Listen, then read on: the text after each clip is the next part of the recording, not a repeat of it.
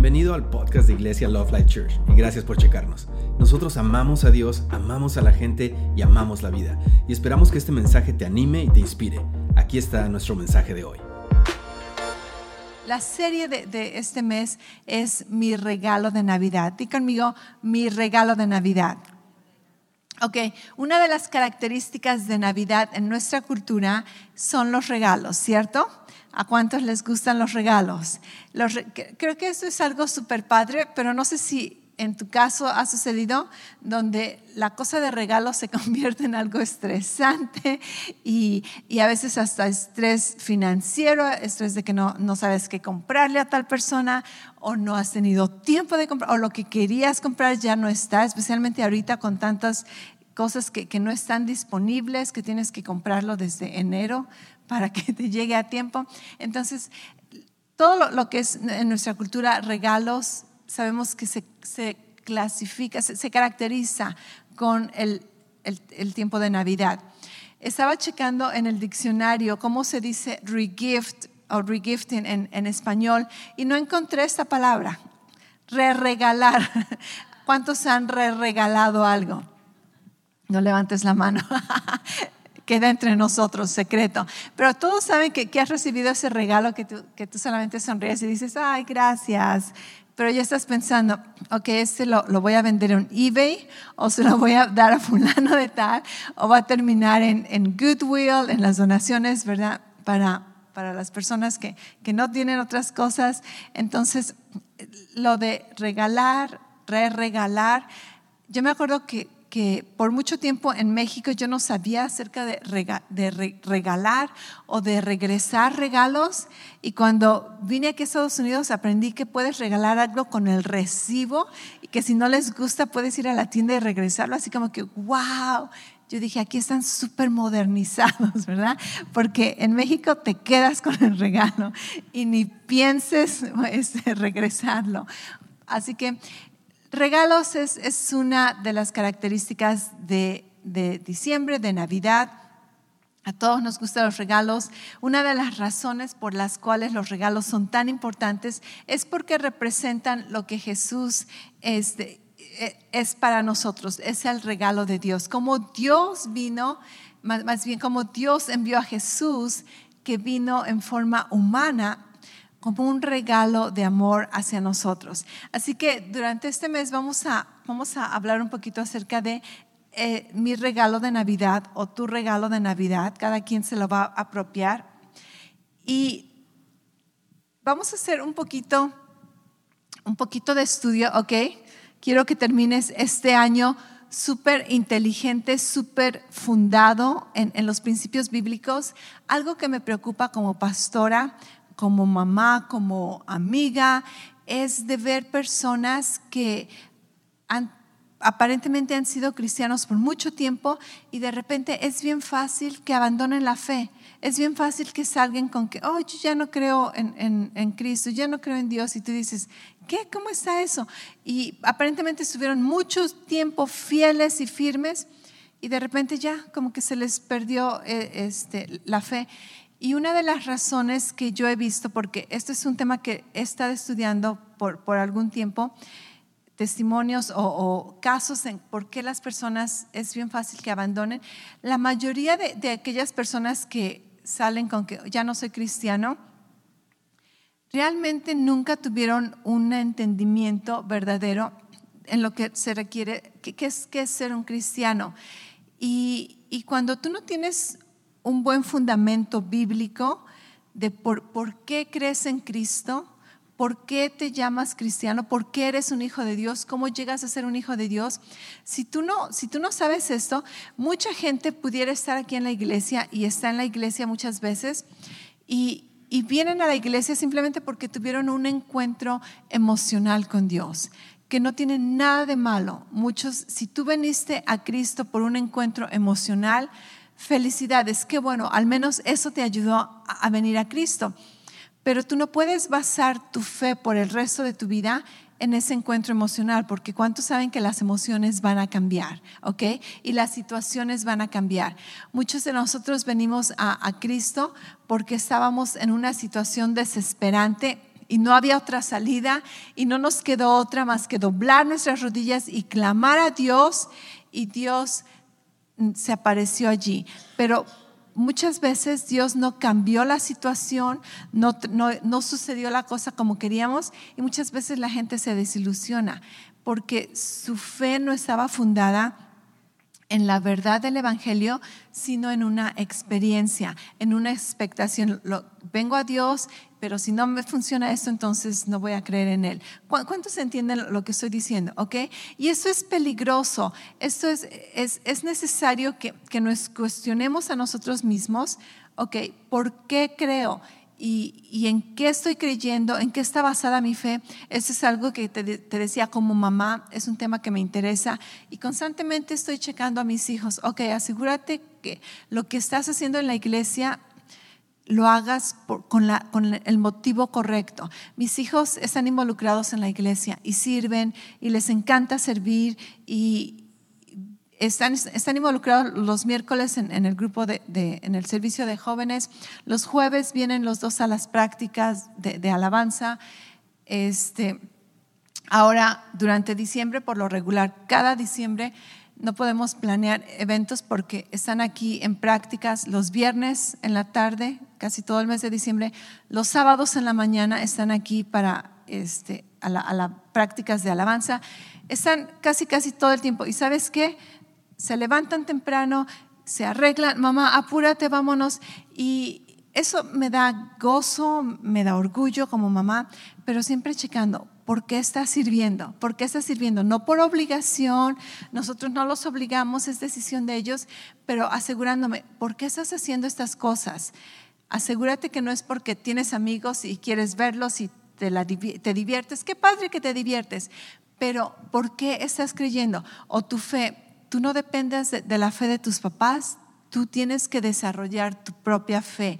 Y, estas son áreas que, que como mamá espiritual también dije, ok, necesito asegurarme que en nuestra iglesia estamos recordados y todos estamos fundados. Yo creo que la mayoría, y lo digo también con orgullo, creo que la mayoría aquí estamos fundados en, en por qué creemos en Jesús y, y conocemos un poquito de nuestra identidad, pero tenemos algunas personas que, no han tenido oportunidad de aprender junto con nosotros y también tenemos nuestra, nuestra congregación o nuestros amigos, familia en línea que ven los, los videos después. Entonces dije, vamos a hacer un repaso acerca de las bases bíblicas, bases, ah, principios fundamentales que todo cristiano debería de, de conocer, ¿ok?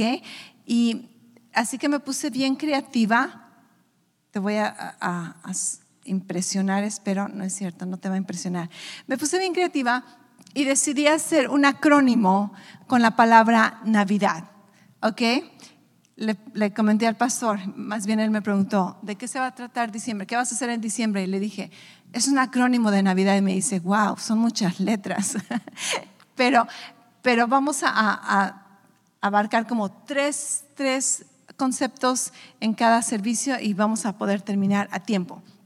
Ok, este, Navidad, mi regalo de Navidad y el, la analogía que quiero que tengas en cuanto a esta serie, es, esos temas que vamos a tratar, es ese regalo. ¿Cuántos de ustedes han recibido un regalo donde te dan una caja y después la abres y tiene otra caja?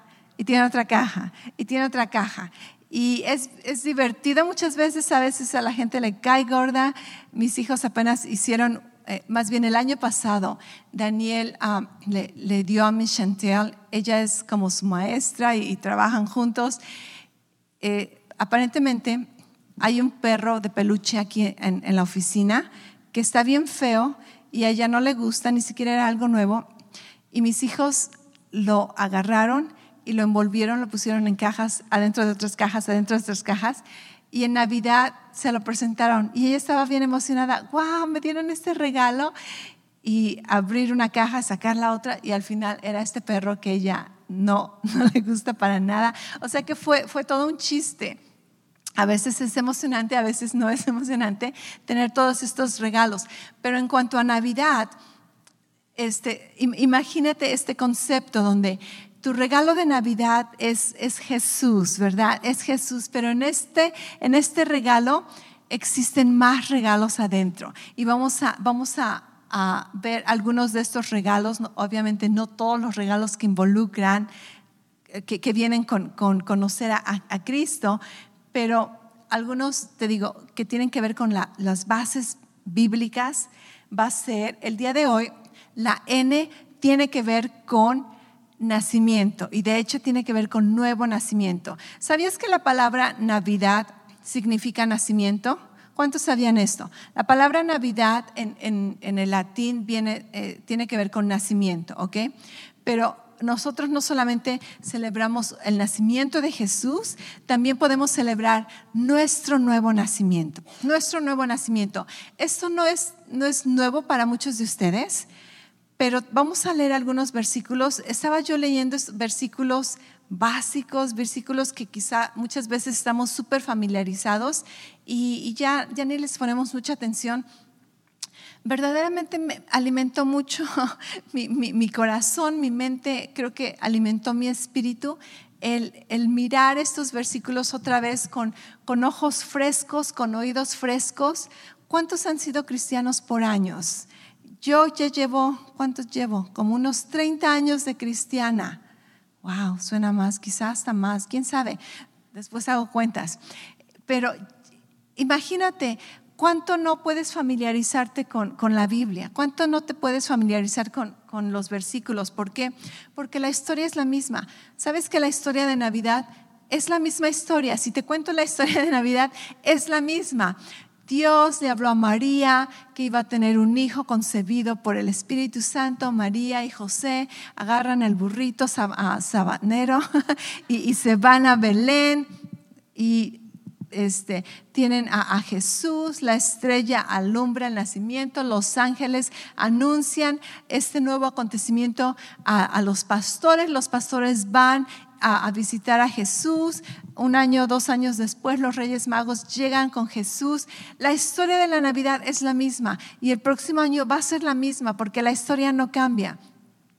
Pero cuando miramos la palabra con ojos frescos, con oídos frescos, porque creemos que la palabra de Dios es viva y siempre hay algo nuevo que, que nunca nunca hemos considerado o quizá algo que necesitamos ser recordados. Así que vamos, voy a leerte algunos versículos, ¿ok? Ponlos atención y de hecho si tienes oportunidad yo te animo a que los escribas y después los leas en tu casa. Esto es como un devocional donde durante el mes de diciembre aliméntate de estos ah, versículos con, ese espíritu navideño y, celebra los regalos que Dios nos ha dado. El primer regalo de Navidad, que vamos a, a, celebrar es el nuevo nacimiento. Juan 3:3, Jesús le dijo a Nicodemo, Nicodemo era una, imagínate un, un sacerdote, imagínate un pastor, un líder de la iglesia, ¿ok? y tú te supondrías que él ya conocía todas las cosas bíblicas, pero aparentemente este hombre no conocía la verdadera razón de, del nacimiento. Y dice Juan 3:3, respondió Jesús y le dijo, de cierto, de cierto te digo, que el que no naciere de nuevo, di conmigo, naciere de nuevo. Que el que no naciere de nuevo no puede ver el reino de Dios. Ah, en el 1 de Pedro 1.3, un versículo precioso. Te digo que ahora que estuve viendo estos versículos con los ojos del nuevo nacimiento, wow, alimentaron y confortaron tanto mi corazón. Dice 1 Pedro 1.3, bendito sea el Dios y Padre de nuestro Señor Jesucristo, quien según su gran misericordia nos ha hecho nacer de nuevo a una esperanza viva mediante la resurrección de Jesucristo de entre los muertos. Y uno más, primera de Juan 5.1, dice, todo aquel que cree en Jesús, que Jesús es el Cristo, es nacido de Dios. Todo aquel que ama al Padre, ama al que ha nacido de Él. Entonces, este, el nuevo nacimiento, te digo, quizá esto no es un tema nuevo para ti, pero si lo es, pon atención. ¿Por qué es importante el nuevo nacimiento? El nuevo nacimiento, como leímos, es la única manera en la que podemos entrar al reino de Dios. Es la única manera en que podemos tener una relación con Dios el Padre. Es la única manera en que podemos tener una nueva vida. Y de hecho podemos resumir el nuevo nacimiento como llegar a ser nuevo por medio del Espíritu Santo a través de la fe en Cristo y para, crecer a la imagen de Cristo. Entonces, el nuevo nacimiento, esto no es algo intelectual, ¿ok? Hay, hay mucha gente que se llama cristiana y, y muchas veces dicen, oh, yo soy cristiano, yo soy creyente, yo creo en Jesucristo. Y mucha gente cree en Jesucristo, pero no necesariamente son nacidos de nuevo. Los, las personas nacidas de nuevo son aquellas que por la fe en Jesucristo han decidido profesar su fe y han decidido recibir la obra redentora de Jesús en sus vidas.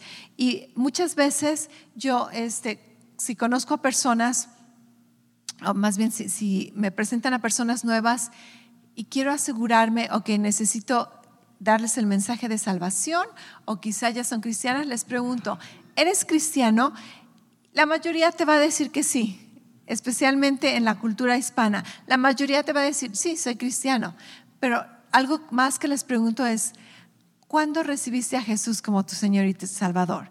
Y muchos se quedan así como, oh, no, yo toda mi vida, o desde que era chiquito, y entonces entiendo, ok, probablemente no entienden específicamente lo que es el nuevo nacimiento. Y entonces ya si tengo oportunidad, les explico un poquito más acerca del nuevo nacimiento. El nuevo nacimiento es la obra del Espíritu Santo cuando todos en cualquier momento, en cualquier lugar, dependiendo en la iglesia, donde estuviste, el Espíritu Santo viene y toca tu corazón y, te dice, necesitas a Dios. ¿Alguna vez te, acuerdas de, ese momento donde tú puedes vivir mucho tiempo y ni siquiera piensas en Dios, ni, ni te acuerdas de Dios según piensas que crees en Él, pero llega un momento donde, donde, wow, necesitas hacer una decisión, creer o no creer, recibir a Cristo o no recibir a Cristo. Y cuando sucede esto, la Biblia dice que nacemos de nuevo.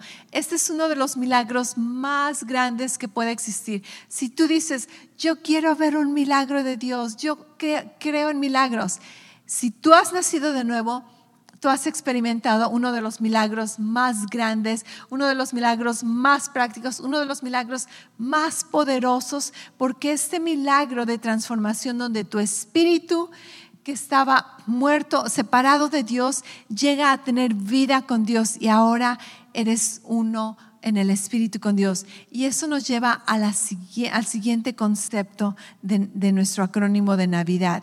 Y el segundo la, segunda parte es la adopción. La adopción. Adopción en, nuestra cultura quizá lo veamos de una manera un poquito más diferente al, de la Biblia, ¿ok? Adopciones, ah, muchas veces, por ejemplo, en Navidad que pasan todos esos comerciales de, animales, ¿verdad? Que están en, los, ¿cómo se llama? En, los refugios, no sé ni cómo se llama, y es, sacan al perrito bien triste y te dices, oh, el perrito necesito ir a adoptarlo, ¿verdad? Adoptar este perrito. Ok, este, adopción no es necesariamente lo que nosotros consideramos en nuestra cultura, se parece un poquito, pero no es completamente, ¿ok? En la Biblia, adopción tiene que ver con llegar a, a ser heredero. Eso es todo lo que tiene que ver. Llegar a ser heredero. Yo, en, mi caso, un ejemplo, tengo dos hijos. Uno tiene 16 años, ¿lo puedes creer? Mi bebé tiene 16 años. Y otro tiene, no, uno tiene 15 y otro tiene este, 17.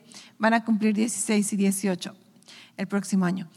Y este, como, como herederos legales o si tú quieres abrir una cuenta de banco o si tú quieres que, manejen, llega a una edad donde pueden ya empezar a tramitar documentos, cosas legales como adultos legalmente son reconocidos y ya pueden tener sus propios papeles, su propio voto, Eso es un poquito a lo que se refiere la palabra adopción en la Biblia, donde todos podemos llegar a ser hijos de Dios, pero solamente cuando crecemos un poquito en entendimiento, llegamos a ser herederos de Dios, ¿ok?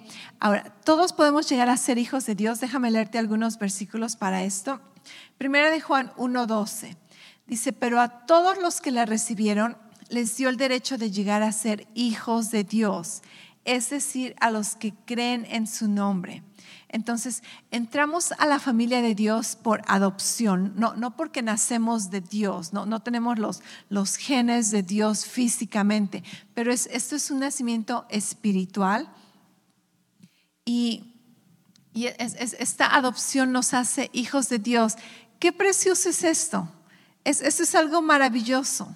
Eso es algo que te digo muchas veces quizá lo tomamos por poco porque estamos tan familiarizados, estamos caminando en esa herencia que vivimos, pero cuando nos detenemos a pensar y decimos, esto es maravilloso, esto es maravilloso el que yo pueda llamarme un hijo de Dios.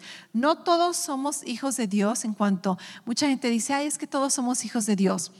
Podemos ser hijos de Dios si solamente nos referimos a que Dios es el creador. Entonces Dios es el el Padre de la creación. Y entonces todos los humanos son hijos de Dios en cuanto son creados por Dios. Pero a lo que la Biblia llama hijos de Dios se refiere a personas que tienen una relación con Dios, personas que son herederos de Dios y herederos con Dios. Y esto solamente se lleva a cabo a través del nuevo nacimiento. Tú naces de nuevo y recibes la adopción de Dios, llegas a ser un hijo de Dios. Te voy a leer otro versículo, Gálatas 4, del 4 a 5. Dice, pero cuando vino la plenitud del tiempo, Dios envió a su Hijo, nacido de mujer, nacido bajo la ley, a fin de que redimiera a los que estaban bajo la ley, para que recibiéramos la adopción de hijos. Otro versículo, Efesios 1:5. Y nos destinó de antemano por su amor para adoptarnos como hijos suyos por medio de Jesucristo debido a su buena voluntad. Creo que necesito leerte este versículo una vez más y pon atención, ¿ok? Porque eso está rico en, en, palabras y en, en significado. Dice que Efesios 1:5, que Dios te destinó de antemano, te destinó de antemano por su amor. Piensa en esto. Piensa, ok, Laura, Dios te planeó de antemano en su amor. Pon tu nombre, piensa en esto. Tienes propósito, tienes significado. Dios te, te planeó, Dios te conocía de antemano y por su amor, Él te destinó para adoptarte como su hijo, como su hija. Dice, por medio de Jesucristo, debido a su buena voluntad. No lo hizo con otro propósito, como que, oh, la voy a necesitar en un futuro, o necesito que, que haga algo por mí. Simplemente por su buena voluntad. Simplemente porque Él es bueno. ¿Acaso no es maravilloso? Verdaderamente te digo, muchas veces tenemos que, ok, leímos algo, pero tenemos que regresarnos.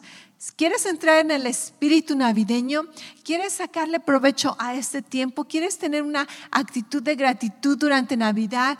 ¿Quieres mirar la maravilla de lo que la Navidad representa? Tenemos que tomar una pausa muchas veces y regresarnos y empezar otra vez, palabra por palabra, como cuando éramos bebés cristianos, como cuando todo era nuevo y todo era una maravilla, todo era algo que, nos apantallaba. Dios nos amó y nos, nos predestinó para ser sus hijos. Qué hermoso es esto. Primera de Juan 3.1. Miren cuánto nos ama el Padre que nos ha llamado hijos de Dios. Cuánto nos ama el Padre que dijo, esto no, los voy a, llamar mi pueblo solamente, no los voy a llamar solamente mi iglesia, mi, mi cuerpo, no los voy a llamar solamente mis siervos, mis esclavos. Dice, los voy a llamar mis hijos. Dice, mira cuánto amor tiene el Padre hacia nosotros que somos llamados hijos de Dios. Y de veras lo somos, de veras lo somos. Dice, como el mundo no conoce a Dios, tampoco reconoce lo que somos. Si el mundo no puede reconocer lo que somos, está bien, no necesitan reconocerlo. Dios reconoce quiénes somos y lo importante es de que tú reconozcas quién eres. Tú eres un hijo de Dios, tú eres una hija de Dios, tú eres parte de la familia de Dios, has sido adoptada en Él. Una adopción natural requiere muchas veces pagar un precio. No sé cuántos de ustedes conocen acerca de adopciones. Cuesta mucho dinero, trabajo y esfuerzo y sabes que a Dios le costó mucho dinero, trabajo y esfuerzo. O quizá no dinero necesariamente, pero un tesoro muy grande. Eh, la, la adopción se hace de antemano, por lo regular, donde tú planeas esto. Una adopción se convierte en algo legal. Si no, no necesitas adoptar. Si no quieres los términos legales, no necesitas adoptar y solamente queda entre nosotros. Pero el hecho de ir más allá de solamente un trato entre nosotros y hacer algo legal, es porque tú quieres que la persona tenga todos los derechos públicamente como un heredero tuyo, como parte de tu, de tu legado, de tu familia. Y eso es exactamente lo que Dios ha hecho para nosotros. Otro versículo, Romanos 8:15. Ustedes no han recibido un espíritu que los esclavice al miedo déjame escucharte, Iglesia Love Life, tú no has recibido un espíritu que te hace esclavo al miedo, ¿ok? El mundo, te lo hemos dicho antes, te lo, te lo compartimos el año pasado, donde te dijimos, COVID no va a ser el último virus que vas a encontrar en tu vida. Y, si tú has leído las noticias, escuchado, ya, viene, ya viene otra versión y ya han venido otras versiones. ¿Y sabes qué?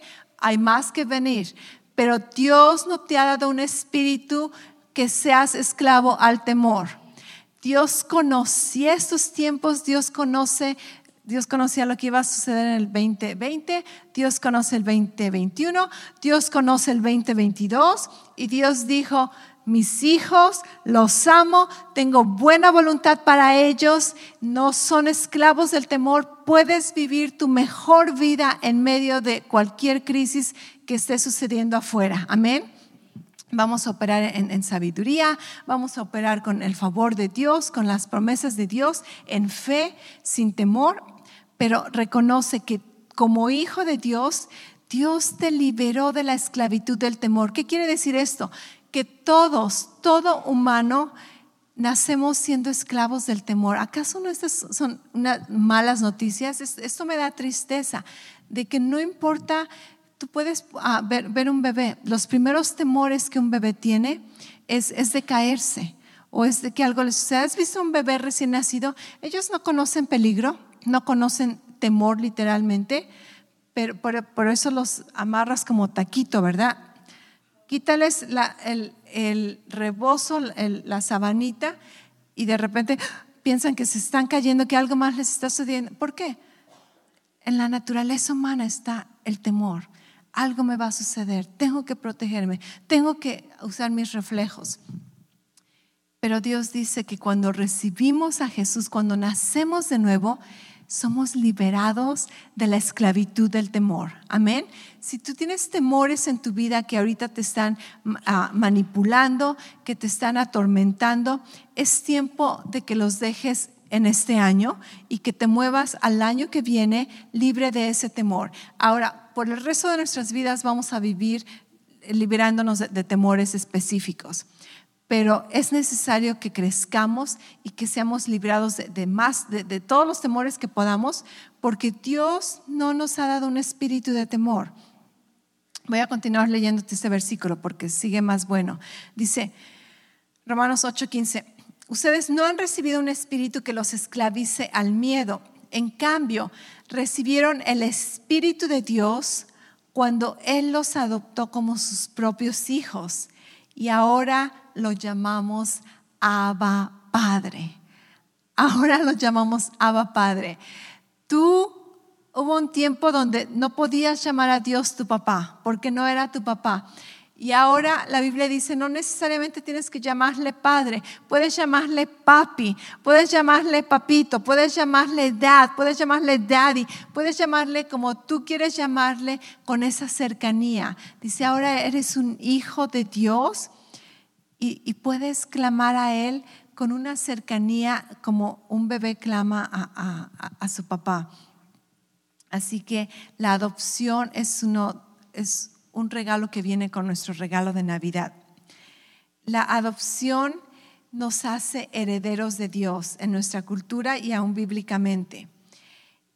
Eh, en, la, en, la, cultura judía y en la cultura romana, eso era algo que se hacía así como los 15 años, ¿verdad? Casi casi en nuestra cultura, donde llegas a tal edad y, es un anuncio público, es honrar, es celebrar, es mirar el cambio, de, una transición de, edad, de responsabilidades, de estatus social. Así en la, cultura judía y en la cultura romana, utilizaban lo que era la adopción. Hace cuenta que, que cuando Mateo, ¿verdad? El próximo año cumpla sus 16 años, le hago una fiesta y también con Daniel con sus 18 y les digo, ok, vamos a, celebrar este día en lugar de 15 años porque son hombres. Este día estamos celebrando la adopción de mis hijos y tú dices, pastora, pero son tus hijos, ¿cómo que los vas a adoptar? Adoptar significa legalmente se convierten en mis herederos, legalmente se convierten en mis sucesores, legalmente pueden llevar mi nombre, legalmente tienen toda mi autoridad. Antes andaban con niñeras, antes les decían qué hacer, ahora pueden caminar con la autoridad como hijos de la pastora o del pastor. ¿Te das cuenta la diferencia? Eso es lo que en la cultura bíblica una adopción representaba. Aunque ya eran tus hijos, el, adoptarlos públicamente, el hacer una ceremonia de adopción, era eso, era decir, tienen toda la autoridad, tienen toda mi bendición y caminan con la autoridad cargando mi propio nombre. Y eso es exactamente lo que Dios ha hecho en nuestras vidas. Cuando Dios nos adoptó, nos dijo, ahora tú puedes llevar el nombre de Jesús. ¿Cuánto sabes que cuando estás con, niños, por ejemplo, si, si le digo, Mateo, llámale a Daniel, ¿verdad? Porque a veces con sus audífonos en su cuarto ni me escucha me pongo bien inteligente y le hago FaceTime. Así que ya en la casa ya casi no hay gritaderos, solamente FaceTime. bien inteligente. Pero muchas veces le digo, eh, Matthew, dile a Daniel que haga eso y aquello. Y Matthew va le dice, Daniel, haz eso y aquello. Y Daniel le va a decir, no lo voy a hacer, tú no me, tú no me vas a decir qué, qué hacer, ¿verdad? Y empieza el pleito. Pero si Matthew dice, viene y dice, mi papá dice que hagas esto, mi mamá dice que... Entonces Daniel se para como soldadito y empieza a hacer lo que tiene que hacer. ¿Por qué? Porque Mateo, aunque no tiene autoridad sobre Daniel, Mateo vino con la autoridad de los papás y dijo, mi papá me dijo que te dijera, o mi, papá, mi mamá dice que hagas esto. Funciona más con el papá, desafortunadamente. La, la autoridad de la mamá como que no carga mucho peso en mi casa. Este, pero, pero funciona el, el que saquen esa autoridad. Y de la misma manera, nosotros como hijos de Dios, tenemos que utilizar esa autoridad. Cuando, cuando estás en medio de enfermedad y tú dices, en el nombre de Jesús, yo oro y, y, reprendo esta enfermedad. En el nombre de Jesús, yo vengo y demando estos derechos que tengo como hijo de Dios. En el nombre de Jesús, declaro favor sobre mi vida. En el nombre de Jesús, declaro que puertas se abren este, a, mi vida o, o tengo provisión o lo que tú necesites. Tú ven a, la situación, háblale a la montaña, háblale al enemigo. No vengas como que, ay, a ver si funciona. No, tú vienes como un representante de la autoridad del nombre de Jesús. Amén. Eso significa adopción en nuestras vidas. Otro versículo, Gálatas 4, 6 y 7. Tienes versículos para toda la semana, ¿ok? Gálatas 4, 6 a 7 dice, debido a que somos sus hijos, Dios envió el Espíritu de su Hijo a nuestro corazón, el cual nos, impulsa, a, a clamar, Abba Padre. Ahora ya no eres un esclavo, sino un hijo de Dios. Y como eres un hijo de Dios, Dios te ha hecho su heredero. Dios te ha hecho su heredero. Dios te ha hecho, ok, ok. Otra vez, ojos frescos, oídos frescos. Somos herederos de Dios. Yo lo sé, es, mucho, así como que se nos pasa por, por encima de la cabeza y nos da chance de ver. Es mucho. Pero piensen esto, ¿cuál es la herencia que Dios tiene? Dios es dueño de, de qué? De todo. Dios es dueño de todo y nos ha hecho sus herederos. Te lo dejo de tarea, ¿ok? te lo dejo de tarea, medita en ello, porque esa escasez con la que hemos vivido, me estoy predicando a mí misma, esa inseguridad con la que hemos vivido, esa este, actitud donde casi te, disculpas de, todo en lugar de caminar con, con confianza, con seguridad. Somos herederos de Dios, somos herederos de Dios. Yo, me, yo, yo, he visto en mi vida, comentaba en nuestra serie anterior, yo, yo he notado en mi vida áreas donde, donde estoy ah, bien, ¿verdad? En fe, parada en las promesas de Dios y, y reclamando y peleando la batalla de fe. Y he estado en otras ocasiones donde estoy súper apática, complaciente, así como que mediocre, floja. Y, y ahora estoy como que siento que Dios está otra vez, ok, es tiempo de, no jugar a la defensiva, es tiempo de ir a la ofensiva y es tiempo de caminar como una hija adoptada de Dios. Y espero que, si ese es tu caso también, te comparto. Es, tiempo de levantarnos, es, tiempo de, de operar en la herencia que tenemos en Cristo, herederos de Dios. Hay uno más.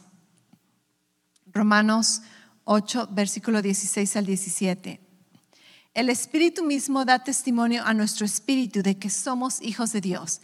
Déjame preguntarte, ¿tú sabes en tu corazón que eres un hijo de Dios? ¿Tú lo sabes? Sí. Aunque tu mente a veces dude, aunque otra gente te diga, tú no pareces un hijo de Dios, tú no actúas como un hijo de Dios, el Espíritu da testimonio a nuestro espíritu, ¿cierto? Yo puedo ver eso en mi vida. Por años, más bien cuando recibí a Jesús, yo no estaba segura acerca de que si era salva o si no era salva y batallé con esta inseguridad por, por algunos años.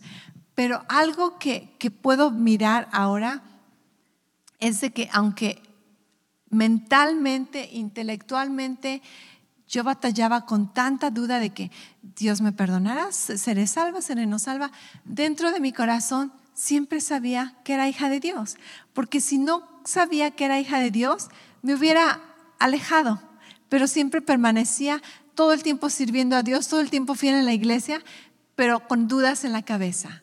Dudas en la cabeza están bien, pero tu corazón está seguro porque el Espíritu de Dios hace su trabajo y te dice, eres adoptada. ¿Ok? Déjame continuar. Romanos 8, 16 y 17. El Espíritu mismo da testimonio o confirma a nuestro espíritu que somos hijos de Dios. Y si somos hijos, somos también herederos, herederos de Dios y coherederos con Cristo. Si verdaderamente ah, si, en verdad ah, padecemos con Él, a fin de que también con Él seamos glorificados. ¿Ok? La parte donde quiero que nos detengamos es de que somos herederos de Dios y coherederos con Cristo. Toda la herencia que Dios le ha dado a Cristo la compartimos nosotros. Yo sé que es mucho, yo sé que Vamos a meditar. Espíritu Santo, ayúdanos, como dice la palabra, abre los ojos de nuestro entendimiento para que podamos comprender las riquezas de la herencia que tenemos en Cristo. Amén. ¿Lo crees para tu vida? Recibe esta oración y esta petición. La V, antes de que terminemos, la V, ¿qué creen para qué es? Vida abundante obviamente, vida abundante. Juan 10:10, 10, un versículo bien famoso, bien familiar. Necesito que pongas atención porque vamos a cerrar el, día de hoy con algo que quizá tú nunca has escuchado. Esto es relativamente algo nuevo para mí desde apenas que, lo estás estudiando y escuchando. Así que si piensas que tú ya conoces ese versículo, todavía no conoces lo que necesitas conocer. Juan 10:10. 10. El ladrón solo viene para robar, matar y destruir. Yo he venido para que tengan vida y para que la tengan en abundancia. Ok. Esta vida abundancia, la palabra abundancia, en, bíblicamente en, en el griego significa más allá de lo normal, algo superior, extraordinaria, excesiva al máximo. Entonces, Dios quiere que tú vivas una vida superior, más allá, excesiva a lo máximo. ¿Estás viviendo una vida de esa manera? El día de hoy estás viviendo una vida excesiva, superior a lo máximo. Si no lo estamos haciendo, es tiempo que aprendamos a recibir nuestro regalo de Navidad. ¿Acaso no? Y antes de, de poder dar el regalo de Navidad a otros, este es un regalo que tenemos que regift, ¿ok? Este es un regalo que tenemos que, regalar a otros. Pero no podemos regalar a otros si nosotros ni siquiera hemos sabido cómo recibirlo. Ok. Algo que quería, que, que quiero compartirte, de hecho. Cuando hablamos del enemigo, que el enemigo viene para robar, matar y destruir, a mí siempre me, me molestaba porque yo soy un poquito como dogmática, donde cosas tienen que ir en orden o tienen que tener sentido. Eh, me molestaba un poquito el orden de estas palabras, porque ¿cómo vas a robar, matar y después destruir? Si, debería de ser matar, destruir, robar y, matar, porque para mí es como, si matas ya no tienes nada que destruir, ¿ok? Pero ¿cuántos saben que, Dios no se equivoca en su palabra y todo tiene un propósito? cuando aprendí que esta palabra matar no es la palabra matar que nosotros pensamos que era, o al menos que yo no pensaba que era. Cuando habla acerca de robar, esta, esta palabra robar es donde sale este término, yo no lo conocía hasta hace poco, este término cleptomanía. ¿Cuántos conocen este término cleptomanía? Ok, algunos de ustedes. Cleptomanía es, es esta adicción o hábitos de algunas personas que no pueden dejar de robar. No importa dónde estén, no pueden detener y siempre tienen que andar robando. Y personas que muchas veces ni siquiera necesitan robar, las arrestan y les dicen, ¿por qué volviste a robar? Ya te hemos arrestado no sé cuántas veces. Es que no puedo parar de robar. Es, una, es una adicción, es un, un síntoma que tienen. Así es el enemigo. La Biblia dice que, que el enemigo no puede no robarte. Siempre va a haber algo que quiere robarte o que puede robarte.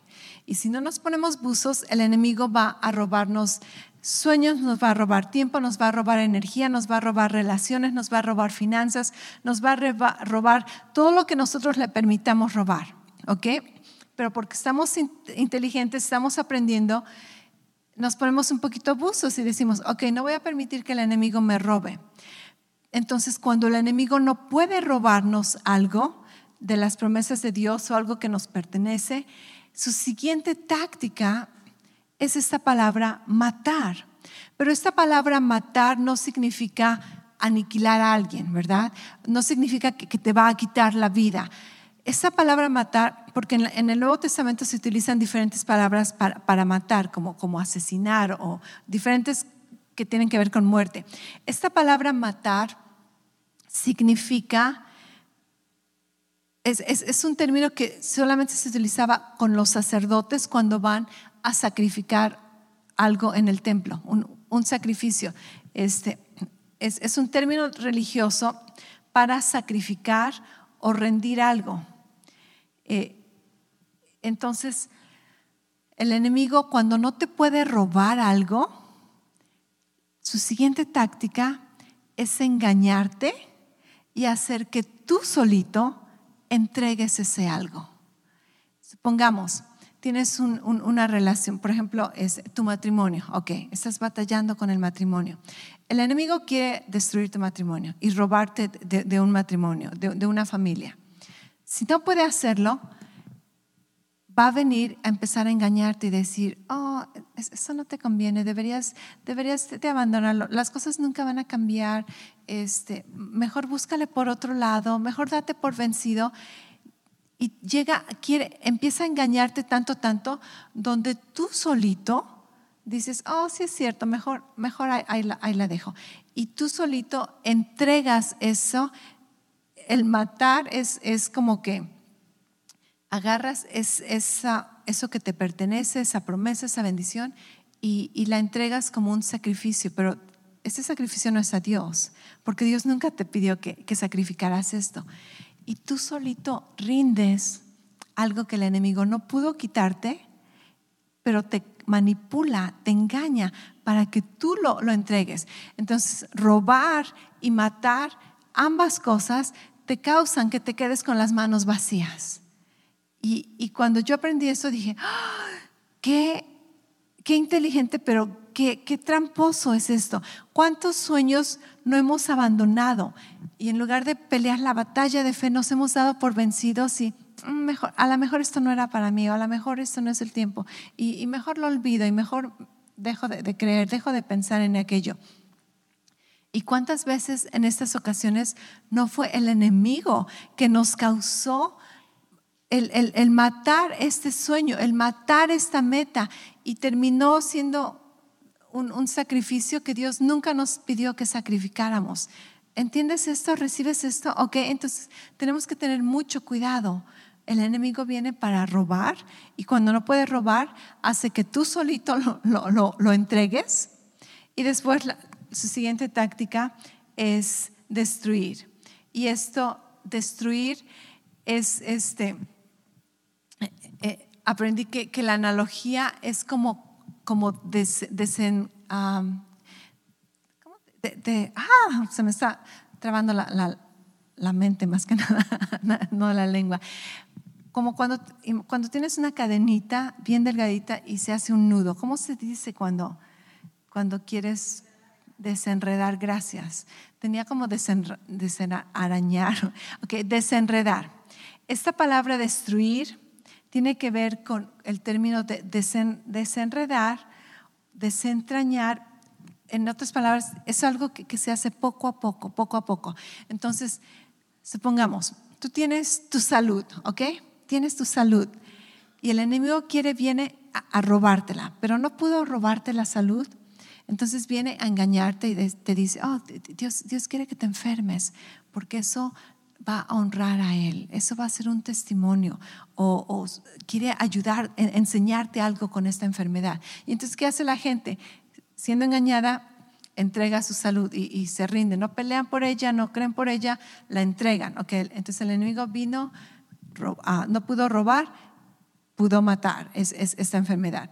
Pero ¿qué tal si, trató de robar, trató de, de, eh, hacer que, tú la, sacrificaras y no pudo? Entonces, el enemigo no se da por vencido. Su siguiente táctica es desenredar, es como quitar uh, capas o, un proceso donde de poquito en poquito, de poquito en poquito, y entonces lo, que va a hacer, ok, ya que no le pude robar la enfermedad, ya que no puedo convencerla a que deje, perdón, la salud, ya que no puedo convencerla a que deje de pelear por su salud, voy a, a utilizar tácticas de poquito en poquito.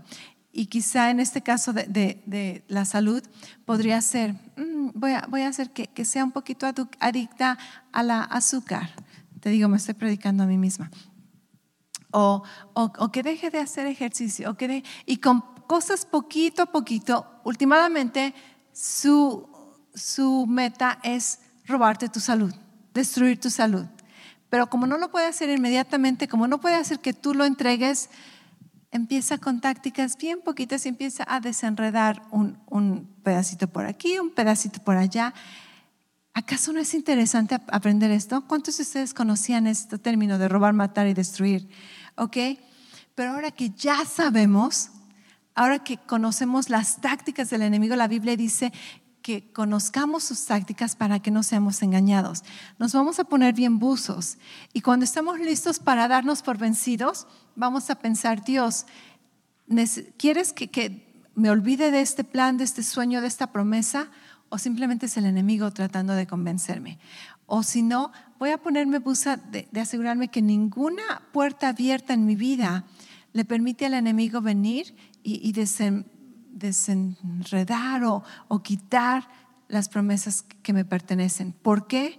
Porque Dios envió a Jesús en una Navidad para que yo tenga vida abundante. Amén. Nacemos de nuevo. ¿La, la N para qué es? Nuevo nacimiento. La A, adopción. Entonces, tengo, primero que tengo que nacer de nuevo, ya que nazco de nuevo, recibo mi adopción, recibo esta, esta confianza, esta autoridad, los beneficios, el entendimiento de quién soy y empiezo a vivir la vida abundante que Dios quiere para mí, que Dios quiere para ti. Tenemos que aprender a recibir nuestro regalo de Navidad para que al rato podamos dar ese regalo de Navidad a otros. Gracias otra vez por escucharnos. Para oír más mensajes alentadores como este, asegúrate de suscribirte y checar nuestro canal de podcast para escuchar episodios anteriores. Si te gustó lo que recibiste, por favor considera calificarlo y compartirlo con tu familia y amigos. Para más información respecto a Love Life y cómo conectarte con nosotros, ve a lovelife.church. Te amamos y estamos creyendo lo mejor de Dios para ti.